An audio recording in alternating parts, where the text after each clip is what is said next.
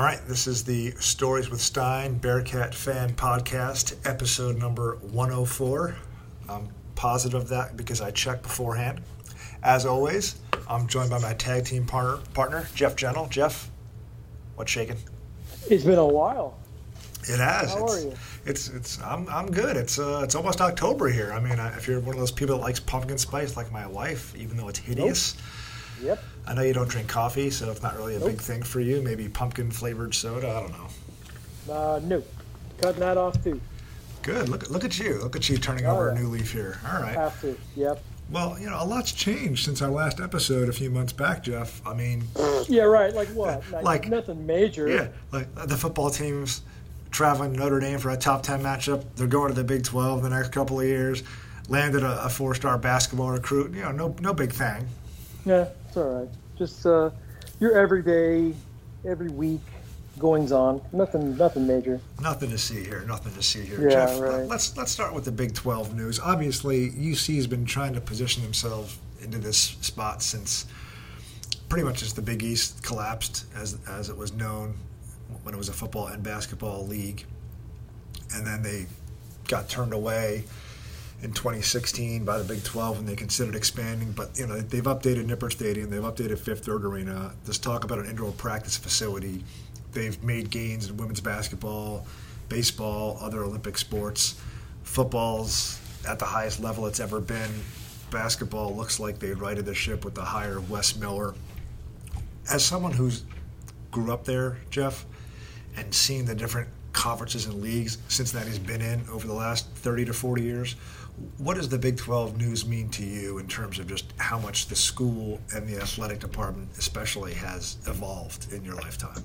Well, you know, my dad probably would have been even, you know, happier uh, because obviously he he went through you know Oscar and all those guys. But you know, I was thinking about this uh, a couple weeks ago that you and I, when all this was going down with the Big 12 five years ago, we were podcasting and talking about how they had to continue to upgrade things because I think they were going through the the Nippert expansion at the time. We were talking about, you know, they're going to have to renovate Fifth Third and they're going to have to do this and that in order to keep themselves in a good position, and they did that. So credit, you know, Mike Bohn and and and uh, uh, Santa Ono and, and and the board and all those people because they could have just bagged it and just said, okay, fine, you know, we're we're just stuck in the American, and you know, we're not we're not going to put a lot of money into it because it's just never going to happen. Well, they they, they did it, uh, and and thankfully it was a quick process because after the last drawn out fiasco with Bowlesby and, and all that crap, you know, I don't think the fan base could have taken another two two year wait uh, for for this to finally happen. Um, so it's a, it's a it's a big relief. Obviously, you know, tremendously excited. But the other thing is, you're talking about all the conferences that they've been in, you know, Great Midwest and you know, Conference USA and the Big East and now the American. Honestly, I don't think everybody's satisfied with this being the final move. Like, you know, there's always talk about the Big 12 imploding. So, you know, maybe the ACC is still the pinnacle because they're not going to get into the Big East and they're not getting into the SEC or the Big 10, sorry, and they're not getting into the SEC. So, you know, I, I still think they're maybe maybe in the Big 12 for you know five or six years and make another move. Yeah, I don't think anyone's under the impression that this is the last turn of the wheel when it comes to conference expansion and realignment. and certainly. Uh, my dog's here. the- I didn't, I didn't realize she was even in the 12 dropping basement. off the first check. Someone rang the doorbell. Uh, I'm not expecting anyone today, so hopefully Sarah's taking care of that upstairs. um, that was quite a jolt to the system there. Yeah, surprise, we're here. Um, no, I The mean, Big 12 is knocking. Yeah, I, I, I do think that if if they can demonstrate success and, and contend and do well in that league, when when the wheel turns again, they'll be right there. Because I think when Oklahoma and Texas, when that leaked, we found out later from from Bowlesby that one of the first calls he got was from John Cunningham. So they were very proactive, yeah. and I think they'll have to continue to be on their toes and continue to move forward.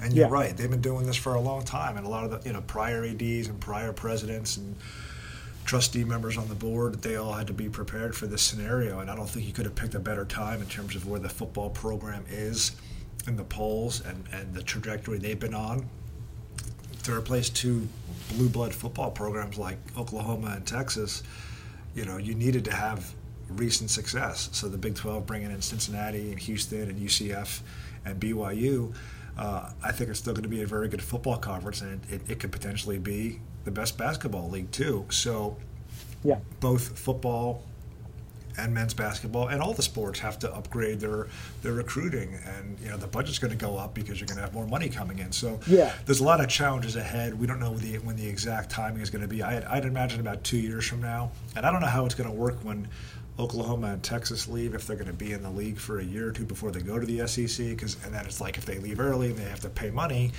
do any of the new schools get any of that money that's still a lot of um, well, lot to figure out they can't they can't play with eight eight teams and, and be and get an invite into the playoff, can they? Yeah. if you I don't have if you don't have enough teams, you can't have a conference championship. And then if you don't get the conference championship, I, I, I don't know exactly how that works. But um, yeah, I, I, they can't they can't wait. So if Oklahoma and Texas, you know, pay that whatever forty million dollars it is to get out, you know, the, the, the, the Big Twelve has to assist in some capacity to allow you know at least two of those four schools to, to join and I can't see why they wouldn't just go ahead and bite the bullet and do you know do all four. Yeah, because three are in the same league. Yeah, how would how would yeah. one of them get out before the other two? Because yeah. BYU isn't under the same obligation; they can come sooner. Right. So there's a little. Yeah, but they have they have so many non-conference football games they can't they can't get out of those contracts. So, they I think they've already said they're joining in in 2023. Yeah. But you know, I, I'm going to hit on what you said about budgets and stuff like that. I could just imagine, you know, John Cunningham sitting in his office, and here comes, you know, Scott Googins, and here comes uh, Michelle Clark Heard, you know, like with, with their hand out, like, hey, we know the money's coming. So if you're talking about being day one ready and being in growth mindset, then you know he's they're going to have to step up and spend some of that money before the first checks even come rolling in. Yeah, and I, and I think it gives the it gives all those teams a two year head start to kind of get ready. Because I was reading something interesting. I know I mentioned this to you a few weeks ago, or I guess when the realignment news broke. But a West Virginia fan was talking on their board about the expansion, and they're like, it, "It's great.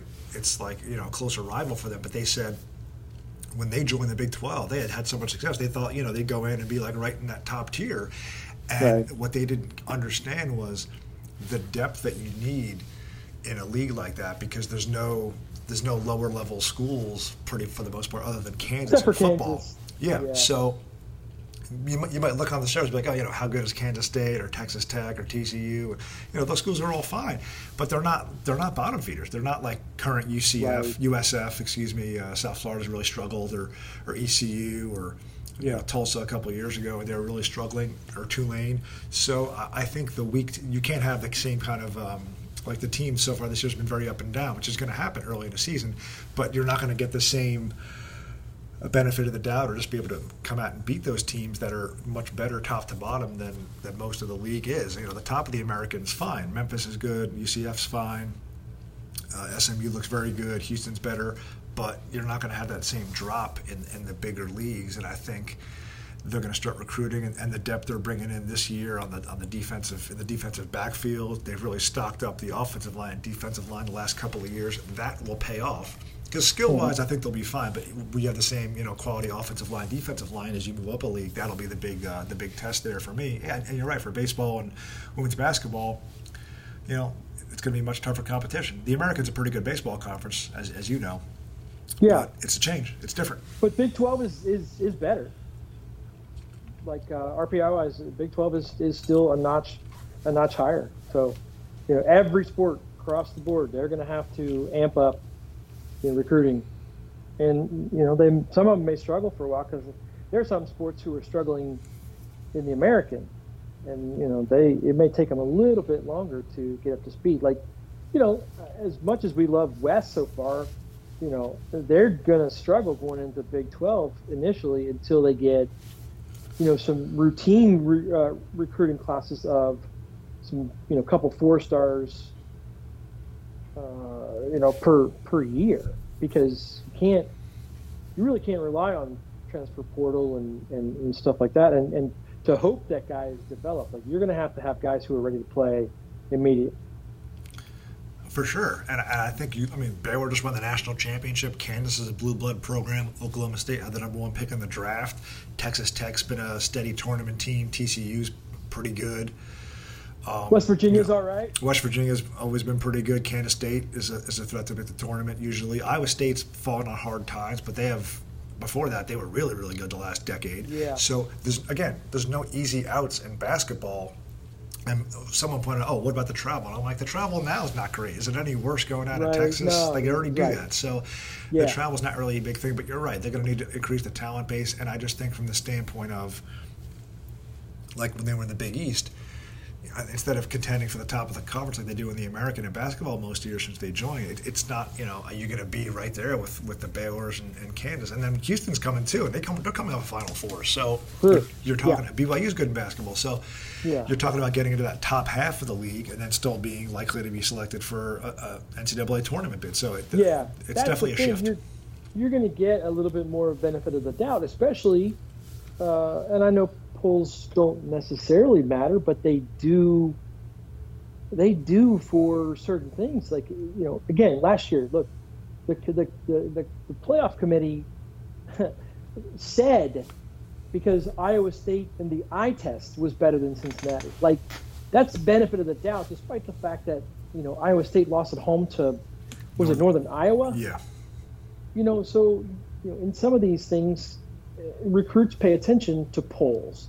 You're going to get the benefit of the doubt. Uh, it was, it was Louis, Louisiana. Louisiana beat them the first okay, game last yeah. year, but they were they and, were and they were turned out to be really good. Yes, but but still, you know, you get the benefit of the doubt because you're a quote unquote power conference team, and you know may not get you know a super high seed come tournament time, but we saw they were battle tested, you know, in the Big East when they when they went to the Sweet 16, they were a six seed, but they were not you know a standard six seed. Like they were battle tested uh, team from the the toughest conference in America. So you know I think it, will definitely you'll definitely see some some increased uh, talent come through. Yeah, you'll be able to get bad. you'll be getting into a lot more a lot more um, living rooms that way and get into the door sure. with some recruits because the Big 12 not only offers you know more visibility you know, you're getting off ESPN Plus potentially, but also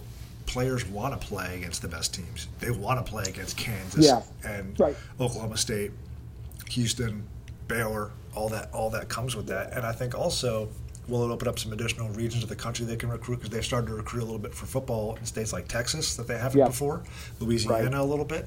And then on the other side of the coin, Jeff, when you look at a new basketball staff coming in, you know, they've got connections all over think about the, t- the type of non-conference games Wes Miller has said he wants to play. He wants to play in the, the elite events, and being in the Big 12, that'll help a little bit. But on the flip side, there's other really good schools in that league that some tournaments will want to get as well, like a Kansas or an Oklahoma State yeah. or a Baylor. So you know right. that, that, that all comes with it. And I think the strength of schedule part, like you said, you might have a lower seed. But when you have like a top 30 strength of schedule, just because of your conference, much less anything out of conference you play in football or basketball or other sports, that's a big edge that Cincinnati hasn't had in a long time. Yeah, yeah, definitely looking forward to to all of that. And you know, we're not affected by the money, you know, but the athletic department's going to going to see a lot more cash come through, and it's just nice if you if you are if you're one of those have-nots, and you just see you know all these facilities that people are breaking ground on. Like if they stayed in the American, their practice facility may have been you know twenty million dollars, but now that they're going forward, I you know that they can double or triple that thing because a they they need they need to you know keep up with the Joneses so to speak, and it's you know obviously great for recruiting. So. Yeah, and if you're going to pitch the donors, hey, we need this. It's like, well, now we're in the Big 12. Like we, you know, it's it's it's yeah. it's go time. So if they've been holding out or or uh, holding back on asking donors for bigger donations. Now's the time to be like, yeah, remember that time I told you about that plant we might have to hatch on a rainy day? Yeah. Well, it's raining and uh, I need the money. So, Well, I remember, uh, you know, when they were still trying to get into the Big 12 five years ago, I had heard from some people that there was some, I guess, donor fatigue. Like some of the higher ups were like, you know, I'm, I'm, we got enough money and we can, can give to you, but you know, we need to see movement, like conference wise. And I, and I, you know, there are whispers that with this move that there are some big money donors who are really excited and, and are ready to move off of, you know, some of the heaping piles of cash that they've got. that would be great. you know, uh, yeah, yeah. We need that uh, Bearcat Air, need that uh, practice facility. Basketball needs one. They there was a story locally about the the um, finalized plans for the four million dollar uh, renovation for the football. the locker room. Yeah, I saw that. Yeah, Yeah, I saw, I saw your tweet about that in the, the Biz Yeah. Journal, whatever it is. Yeah. Yes. All Yeah, right. so things are moving, and you know, and, and they're going to have to continue, obviously. But it's nice to see progress. Uh, Speaking of progress uh, and and visibility and a chance to really put the nation and the country on notice, kind of a big game coming up on uh, Saturday afternoon when they travel to South Bend, and you know our good friends at at the Athletic and Justin Williams have talked about some of the storylines with the coaches and players and other connections between the two schools, even though they've only played a staggering one time. 111, Yeah. 121 years ago in 1900. um, I'm old, but I wasn't that. yeah, yeah. So this is this has been a you know the fact that they negotiated this series a couple of years ago because the Indiana one was negotiated like five or seven years ago. So certainly both teams come into this game with some similar concerns. You know, Cincinnati has the kind of quarterback stability very few programs in the country have, uh, with a four-year starter who has the most active wins of any college quarterback. But both teams have seen some struggles and had, have had some shuffling along the offensive line. Um, Cincinnati's coming off a bye week. Notre Dame has played four games already. Both have really struggled early on in games and haven't looked great till the second half. And uh, you know some of the key factors, just reading everything and looking into the stats and some of the, the clips I've watched. You know which which defense will make the plays. They're both going to play an aggressive attacking style. Obviously, with Coach Freeman on the Notre Dame sideline, you know Cincinnati still plays a lot of the same kind of stuff he did when he was the defensive coordinator here. Notre Dame's getting better with it every week. You know both teams have legitimate first round players on their defenses, and uh, I think whichever team starts faster, whichever team's offensive line holds up better, and whichever team can run the ball, because Notre Dame's really struggled to run, Yes. but they have a top talent at running back, who's I think they're ranked the third best running back in the class by Mel Kiper on ESPN. So, Jeff, when you look at this matchup, I know you haven't looked at it quite as closely, but what are you kind of looking for early on in the game to maybe hope that Cincinnati won't duplicate when they played in a hostile road environment two weeks ago at Indiana that really cost them in the first half? Yeah, I think if they can get off to a better start, I'm not going to say boat race, but I think that they can get off to they can get out to a comfortable lead because Notre Dame's offense is not explosive. They haven't run the ball well against, you know, like Toledo and and a terrible Florida State team, uh, and they didn't, you know, Big Big Ten Wisconsin. You expect them to have trouble, but like, it's not like UC's got a, you know a young defense. This obviously very very experienced. You've got some, you know, grad players still playing. So these guys have been around for a long time. Uh, it would be surprising to see Notre Dame be able to gash the Bearcat defense. Jack Coan is very pedestrian. Now, of course, I'm going to say that, and he's going to go off, but he hasn't done, you know, much. He's not very mobile. If the game is, you know, raining, uh, it could even slow down, you know, their attack even more. Um, I think playing in a hostile environment already will help them. I know it was Indiana, but it was their first non-conference sellout in how many years? They don't get many sellouts. Um, I'm I'm hoping that all of that leads to, you know, a little bit more calm to start, and they can just kind of pull away at the end. Because let's, you know, for as great as the score looks for Notre Dame, like they were losing going to the fourth quarter against Wisconsin. And they're not great. They were losing at home to Toledo. who's not great. They had to go to overtime against a winless Florida State team. I know that was on the road, but still, like that team lost to an FCS opponent. So you know, I, but I go back and forth. I'm like, there's something that Marcus Freeman has been holding until this game. Uh, but I, I, just I just don't know. Like, is he going to be able to rattle Dez? Is the offensive line going to be able to give him time? I go back and forth between you know UC's going to get pounded to they're going to win by three touchdowns. So I really really don't. Who do you think it benefits more, Mike Denbrock or Marcus Freeman? Since they've they've you know coached against each other in practice for a couple years. I mean, just on the surface, I think because Freeman took over an entirely new roster and situation, and they've made improvements each week, but struggled in a couple of games early, giving up big plays. I think Denbrock gets a slight edge just because he's had the same personnel and, and everything, and he's the continuity's there. So yeah, there's going to be familiar, familiarity between both. So I mean, it's it's a slight edge if anything. I mean, like you said, Cincinnati's got a ton of experience at quarterback, wide receiver, tight end, all these spots. Offensive line still has some experience, although their most experienced lineman might not play.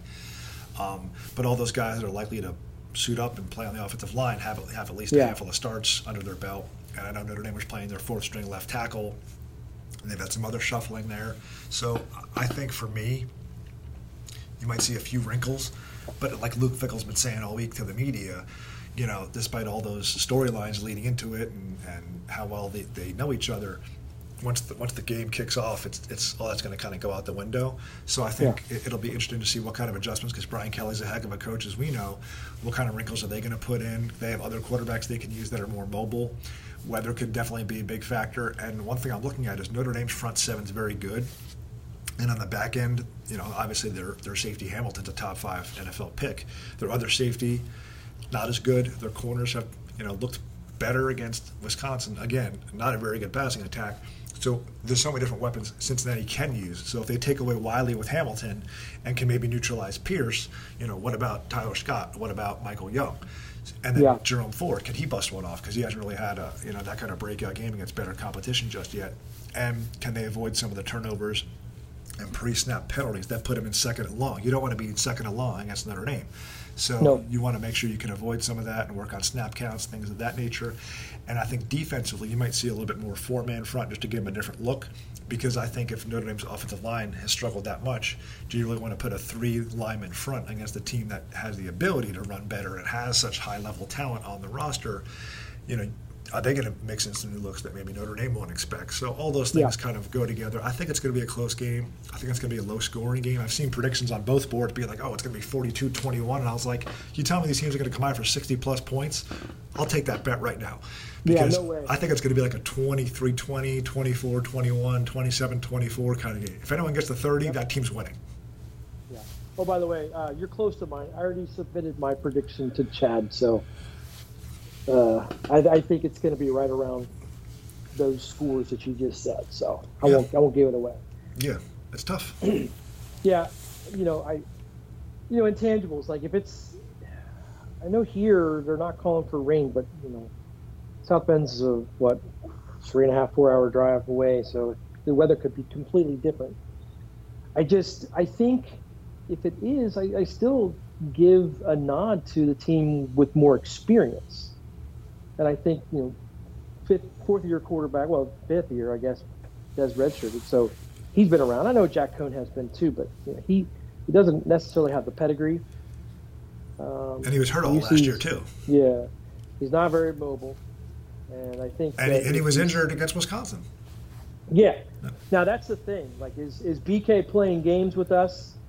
Like, is he, you know, is he telling he, I think he just said today that you know they're they're preparing all three quarterbacks. So if they really are, then you know one of those the, the one guy who plays is not going to be as prepared because they're not going to get as many snaps in, in practice. And but if they are going to play three, then it could you know play into Notre Dame's favor because it's it's kind of hard to prepare for three different quarterbacks. You just don't know what you're going to get with those those two backups. Yeah, but I also think on the same at the same time, if you start mixing in quarterbacks, with an offensive line that's struggling with different cadences and snap Mm-hmm. counts and stuff like that. Is that going to mess up the offensive line Yeah. more? And I do think that Notre Dame, you know, their receivers haven't really. They, they have one really, really good receiver who's had a good start to the year, and then their tight ends tremendous as well. Their other wide receivers haven't really stepped up. So Cincinnati's strength and their most experience is in their secondary. So they have they have three three corners more than capable of, of making interceptions and shutting someone down. If their Yeah. safeties can tackle, you know, who's going to cover Notre Dame's tight end? Uh, that that's a big question. I would have. That's a big- You know, yeah. because Deshawn Pace is starting to play more and more, and at 6'2", like 220, he gives you the ability to run sideline to sideline. He's coming off the best game of his career. Yeah. Is he going to be tasked with trying to, to chase that chase Mayer? So Yeah. We'll see. And then also from the Notre Dame standpoint, if you're talking about mixing in all these different quarterbacks, well, how does that work with your receivers and your tight end in terms of familiarity and timing? Yeah, all those things go into it. Yeah. Cincinnati's got so much cohesiveness and a, relatively healthy team, guys that have been together for years and years. So that's all going to factor in. And, and one thing I do wonder about as well they played at Indiana two year, two weeks ago. Notre Dame's a, kind of a different animal in terms of just the size of the stadium and everything else that goes along with it. Yeah. So having played Georgia in the Peach Bowl last year, and then Indiana two weeks ago, this won't at least this at least won't be their first game against the hostile crowd, which is a good Right. thing. Yeah. Well, I know the Peach Bowl wasn't hostile, but you know, facing the kind of talent that they did uh, against Georgia, I don't think they will, you know, go in wide-eyed. And you know, if they get punched in the mouth in the first quarter, kind of like what they did in Indiana. Uh, did you hear Pete Thamel? Like he was, he just said that, you know, they they they just kept playing. They got punched and they didn't flinch. And I, I really think that that will play into their advantage because, you know, it's not not going to be the first time that they've played the the kind of talent level that they that they will play on Saturday. So. Uh, Let's let's just hope they can keep their cool early. If they keep their cool early and get off to a good start, man, um, who knows what could happen? Because Yeah. I, I don't see them buckling down down the down the uh, down the stretch. I really don't. Yeah, and something that the Notre Dame fans and their writers have been concerned about too is just how much Ridder could run. Could there be a little bit more read option? Because they've barely used that the first four games. Is this the week where, Yeah, it was kind of like that last year. yeah, The first couple weeks, Mhm. they just they didn't let Des run, didn't let him run, and all of a sudden it was like that SMU game. He Yes. just went nuts. Yeah, so that's kind of in So- the back pocket too. So besides, you know, they have two NFL caliber tight ends. You got Ford's probably going to be in the NFL at some point. You got some really nice receivers, a lot of experience at receiver. So at one point, you know, a lot of weapons, but it hasn't really, you know, come together for either team this year. Is either team going to Yeah. put together a complete game or like three really, really good quarters? If, if one team does that, that team's going to win because as good as Cincinnati's roster is and as good as Notre Dame is, something's got to give. And I think neither team has played another team that's quite as good, you know, quite as equally matched in a lot of ways, especially from Cincinnati's standpoint. When have they ever had this many potential first or second round picks on the roster at the same time? When have they been ranked this high and had this much experience on top of it? Notre Dame's inexperienced in a lot of areas with a new defensive system, with a with a, a transfer quarterback, and two other quarterbacks behind it that are more mobile but very inexperienced in, in comparison. So all these different things, it's like, well, something's gonna gonna give at some point. You know, who's gonna make the big play? Can Cincinnati, you know, set up a, a big read option? Can they set up some play action or a deep shot? Can they get the matchups they want? And you know, it's it's going to be a, a, a you know one team doing one thing and the other team trying to counter, and, and who counters best? It's going to be Fickell versus Freeman. You know, uh, teacher versus student in some respects, and Yeah. uh, it, I'm just hoping it's a good game enjoyable to watch. The first quarter and a half versus Indiana was not enjoyable to watch. No. So uh, I, I, Do you I- think?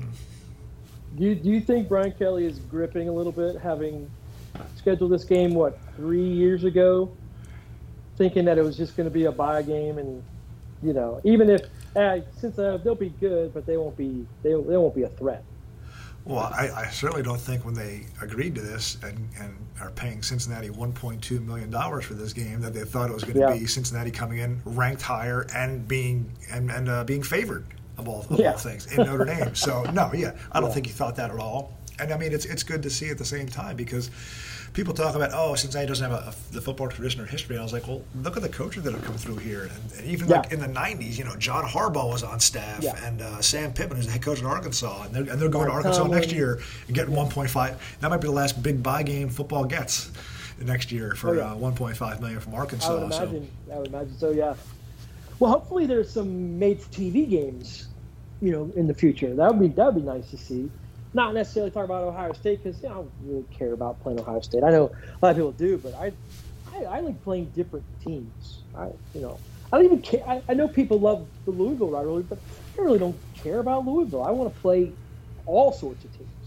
Like I don't want to play the same teams every year. That's why all these conferences going to you know 10, 9 conference football games. Like, why do you want to play the same teams every year? I don't understand that. Why do you, why don't you want to play some different teams? Make some different trips.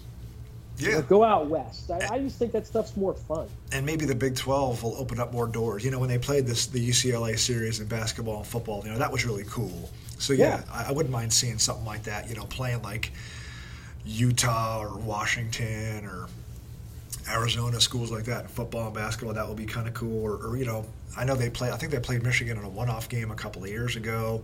Yeah. Um, so that, that would be kind of neat. So yeah, playing uh, Penn State, yeah, that would all be really cool because those games don't happen very much. There's, there's something special about that. I could definitely uh, right. get on board. All right. It's tough though because like oh, uh, one more thing. Yeah. Because like if you, it's just a lot because you know Clemson played Georgia in the first game, and losing Trevor Lawrence obviously is going to going to play a major factor. But so they just got they just got unlucky and so what if what if UC gets you know the chance to play uh, I don't know name name any Big Ten or SEC school like first game next year, and Evan Prater is your is your starter. You know four four years with Des, and then Prater you know gets his uh, indoctrination on national TV against you know Georgia or whoever. Like that's that's just that's really difficult. Well, good luck. They're doing that. They're doing that next year at Arkansas to start yeah, out. Right. So. Well, that's true. But I, I, think Arkansas is very senior heavy this year, so uh, they're going to lose a lot. But I'm, you know, I'm sure they'll reload. Um, but that that definitely be a daunting task. And I wonder, and I have tweeted about this. I wonder if they wouldn't bring in, you know, a grad transfer just just for one year. But then again, you know, getting a year for Prater under his belt before you go into Big 12 might be really beneficial as well. We yeah, can talk about that later. Yeah, because the one thing you'll have next year too is you're, you're losing quite a bit, but you're still bringing back uh, you know a good amount of players that have still rotated in on defense, and then the offensive mm-hmm. line's the one area where you have just right. only one senior. So that that should be a, strength where it's not really as much of a strength compared to some of the other position groups this season. And you, and you will bring right. back quite a few players, uh, a wide receiver, a few running backs that yeah. have played. You know. And they're you know they're bringing in you know another really really good recruiting class. Yes, yes, for sure, so for if, sure. If you if you have to dip into that, which you know, they may not. So. Now, now, Jeff, moving over to men's basketball, practice officially started today. I know a lot of schools yes. have started the last couple days, so practice starts today. And like a lot of schools, you know, I, have talked to people about this. They're like, "Yeah, I'm going to practice tomorrow, but it's going to be the first handful of days are all about like rebounding drills and, and defensive yeah. philosophy, defensive installs. It's not very sexy or exciting when you think about the basketball practice starting. But it's you know it, has been a culmination since Wes was hired in April. It's been a five and a half month journey to get here. And before this season even starts, he's coming off his biggest recruiting win since he was hired, and he got four-star Daniel Skillings, who is from South Jersey, just for all the people that weren't aware. So I am from New Jersey. He's from South Jersey. Clearly, he and I will be the best of friends. I'm just kidding. but you know, they went head to head with NC State Pittsburgh, Virginia Tech, Miami. He visited Pitt. He visited NC State. Visited Cincinnati first. That was his first official visit. NC State got yeah. the last one. People were getting very nervous, and then like the following Thursday or Friday from that NC State visit, he commits to Cincinnati. So he, he's a huge, huge land, huge part of this first class to go along with Sage Tolentino in the 22 class. And, you know, they're only going to take probably three high school players in this class just because they don't have as many seniors. And with the transfer portal, you just don't know. So he's a huge right. get for Wes and company, and he offers the kind of scoring on the wing and defense. He, has got like a seven seven foot wingspan for a six five six six kid. So he's got yeah. a he's got potential to be a lockdown defender in college too. Yeah, I remember Chad talking about him constantly over the summer, just like you know, this is the kind of kid that you know you really need to get. But but you know, looking at his offer list and, and the places that he was going to visit, you know, I was just like ah, okay, it'd be nice, you know, but we'll finish second or third as as we have a lot recently. But you know, and we're not going to delve into the past coaching regime, but I think you know a, a, new day, a new dawn is here, and I think you know I think Wes is Wes and his experienced staff. Uh, they're going to do some really good work here, and I think this is just you know just the, the tip of the iceberg. Yeah, and he they picked the best weekend for him to visit. He was here, the you know the opening of the football season, sold yeah, out stadium. Well, yeah. What if he would have gone to NC State the weekend that they knocked off Clemson? Right. Like that was a home game for NC State. That that stuff's you know lucky. Timing timing is everything in life, as timing we know. So they, they lined it up perfectly, and I know he had a great time. And you know, obviously, he feels really comfortable with the coaching staff and, and where they see him fitting in. And you look at what the team is going to need.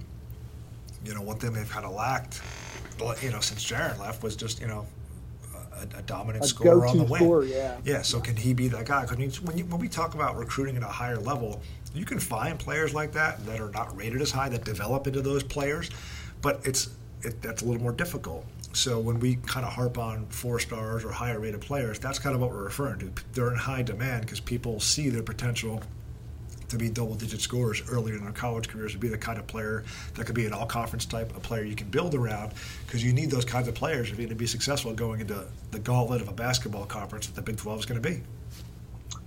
Uh, yes, and hopefully more are coming like him. And um, yeah, because I mean, that's the only way they're going to be able to compete going forward. Uh, you, you need, need guys to put the ball in the bucket. Yeah. And uh, you know, sometimes around here, last, I mean, for for as much as you know, as Mick won, like there weren't not there were not a lot of guys who were bucket getters. That it sounds like Skillings is one of those guys who can just fill it up. Yeah, and I think when you look at this year's roster, I think they'll be solid. They should be very good defensively. Got a lot of rebounding potential well, and size up front, but I wonder about the scoring. Yeah, they're they're going to be better than the last two years at defense. Let's just get that right out there in the open. That's that's not going to be much of a, of a debate, I don't think, because I, I, don't think they could be any worse than they were the last two years. Yeah, and I, I think with the depth I have at center and up front, you know, you got, I think the two active leaders, or at least the active leader in, in career blocks in the NCAA is Hayden Koval, and Abdul Ado is right there as well. I think he's got like 250 blocks, and Koval's got 300 and change that's 500 plus blocks coming into your program. And those yeah. are two guys that have, you know, Koval, you know, he's been in college for, uh, this will be his fifth year, and Ado, this will yeah. be his sixth year. He redshirted one year because they got the extra year. So yeah. you're talking about not just your typical, there's no true freshman on this roster. So you got Dr. Koval and Dr. Ado uh, defending the rim for you. And, and Ody Oguama's played two years in the ACC. They'll, you know, they'll, they'll inject physicality, toughness, rebounding, shot blocking. You need that. And I think with if Davenport keeps progressing and Julius, the reports on him are very good, and a steady hand of, of, of Mika Adams Woods and, and the energy and effort that Mike Saunders Jr. and, and Mason Madsen play with, the addition of John Newman, and then we'll see what the other two UNCG guys can do, and AJ McGinnis and Jared Hensley, and, and I'm not yeah. sure how much Lakhin can contribute this year. So, you know, we'll kind of see uh, how it shakes out. They're playing two secret scrimmages. One was already leaked by the coach of Indiana, Mike Woodson, yeah. so they're going to scrimmage Indiana, which I think is really good because that'll be a good team. And they took a, a, foreign trip this summer, so they got extra practices in, so that'll be good before the season begins. And you know, I'm just excited to, to see this team on the on the court and playing in front of the fans again. Yeah, I think I don't know about everybody else, but I am looking forward to game action and no longer talking about. Um, you know player well-being and how good of a time they're having. And you know it looks like these guys are having a really good time playing basketball again. I you know all that stuff behind us like it's nice just to to be moving forward toward actual games again. And hopefully uh, in-person games instead of everything being on TV. Be nice to get back into the arena, use that arena as a home court advantage for the program. Uh, yeah, I'm I'm excited. I yeah, I'm planning on making the drive out to Kansas City the week of Thanksgiving to see them play Illinois, and then either Arkansas or Kansas State in the second game. And I'm, I'm probably coming out to Cincinnati in about three weeks to uh, to make a visit with my oldest son and, and see some people and, and maybe uh, you know catch a glimpse. So yeah, this is all exciting, and with football being where it is and basketball starting, you know this is this is the time of year that people enjoy if you're a big fan of college sports. And yeah, I just can't wait for fan reactions and crowds and all the stuff that goes along with what, what with what makes college sports great. Yeah. Yes, it's all it's all really positive right now around UC. Yeah, definitely. Let's just hope that it continues on Saturday. Should be a heck of a game. I'm excited. It'll be good to be uh, on national TV. Uh, you know, playing against the historic program like Notre Dame, and I, you know, I just what I'm really thankful for is that the players and the coaches that have put all the effort into getting the program to where it is today over the last you know four or five years, is that they get to enjoy this moment and they get to play Notre Dame when they're both ranked in the top 10. This is something they'll never forget. And I just hope they can take advantage of the opportunity. And, you know, win or lose, I know the effort's going to be there, and it's easy to cheer for this team because of how hard they play and how well coached they are and, and just how much they want it. And I feel like yeah. and Ford and Pierce and Wiley and, and Myjai Sanders and all those guys, they really want it. And Sauce Gardner and Coby Bryant and all the names I can think of, Cook, Hicks, Pace, yeah. Van Fossen, DeBlanco, all those guys. Yeah. you want a roster? Yeah, I'm just going to do it off the top of my head as best I can. Where Where are you going to watch the game? Well, my dad's coming. I'm gonna I'm gonna watch it on TV. I got all my streaming set up without too much of a hurdle, so it'll be on NBC Sports, I believe, streaming. And then my dad's coming to visit. He'll be here sometime on Saturday. The game starts right around the time my youngest wakes up from his nap. So oh. I already told Sarah, you know, she went out. She was gone for about five hours last week with some friends. I was like, I just want to watch the game by myself. Yeah. So I'll probably watching on my, my big TV in my basement. Yeah. Uh, and uh, just trying to enjoy the game and, and you know hoping for the best possible outcome. You know, win or lose, I know they'll leave it all on the field. I think you're right. Let's hope for a for a big, big, big W. Would this be the biggest win in, in program history, or is it still Pitt? I mean, if, if it ends up that they have an undefeated season and they get yeah, to the college football playoff, then you would have yeah. to point to this game as being bigger. But yeah. Until until that happens, I don't think you, you could be put put it in front of Pitt just yet. Yeah. Yeah, it's a good debate, but one that we can have another time. Exactly. Yep. I know I know you're busy, Jeff. So uh, I appreciate you for, for joining me as always, and we'll start to do this a little, a little more frequently now. Let's hope. Yes, it's very nice to talk Bearcats again. Yes. All right. Thanks again, Jeff. All right. Thank you.